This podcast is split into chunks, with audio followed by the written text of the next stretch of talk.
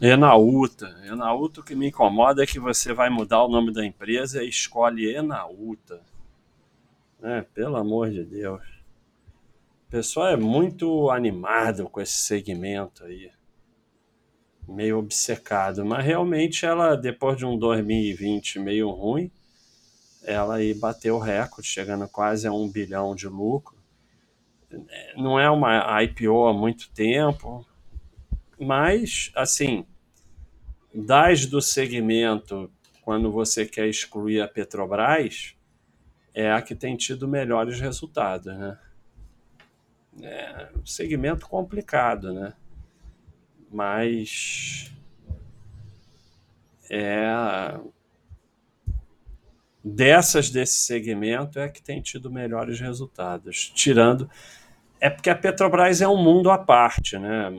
Odeiam, outros amam e tal, mas não, não dá, apesar de ser o mesmo segmento, não dá para comparar com essas outras pela dimensão.